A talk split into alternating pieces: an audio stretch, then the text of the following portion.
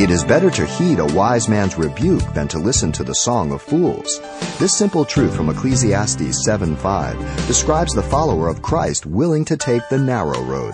Here's Pastor Xavier Reese of Calvary Chapel, Pasadena, pointing us in the direction of a faithful witness. Daniel Webster, that famous American politician and orator, and by the way, godly man. If you look at his dictionary, many of the definitions are Christian, biblical.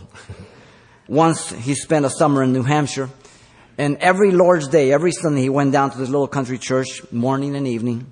And his niece asked him why he went there when there were many paid preachers in Washington and their sermons were much more eloquent and everything, and why he would do that. And he said this to his niece, quote, "In Washington, they preached to Daniel Webster, the statesman. But this man has been telling Daniel Webster, the sinner, of Jesus of Nazareth." Oh, that we may never grow tired of the gospel that warns us, convicts us, rebukes us, reproves us, and lovingly tells us to flee from the wrath to come. Are you tired of hearing, say, "I've heard that, shut up"? Is that what you say? I hope not. If you do, that's a big red light flickering. That's a danger signal. For faith to be biblical, it must rely on the revelation of God's word. Many people say, "I believe in God." What do you believe in? If your faith does not correlate with Bible revelation, it's not biblical faith. It's foolishness. Faith comes by hearing, hearing by the word of God. Romans 10:17 says. Listen to Paul. "For this reason I also suffer these things. Nevertheless, I am not ashamed. For I know whom I have believed, and I am persuaded that he is able to keep what I have committed to him until that day." 2 Timothy 1:12. My faith must be biblically based.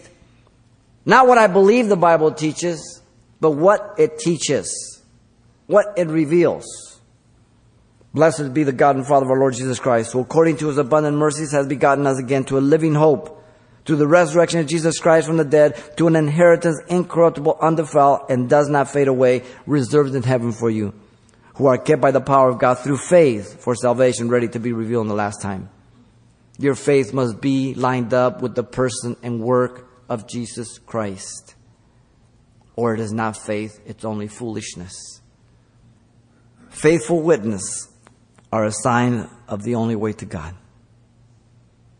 Important. You're the light of the world.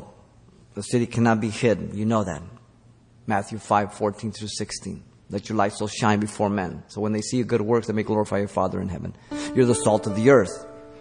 You lose its flavor, it's good for nothing, it's tossed out. Matthew 5:13. So we are to turn on the light so people can see their sin and see the Savior, and then give them a little salt so they get a little thirsty and they need some water. You've been listening to Simple Truths with Pastor Xavier Reese, a daily devotional of the enriching and precious truths found in God's Word.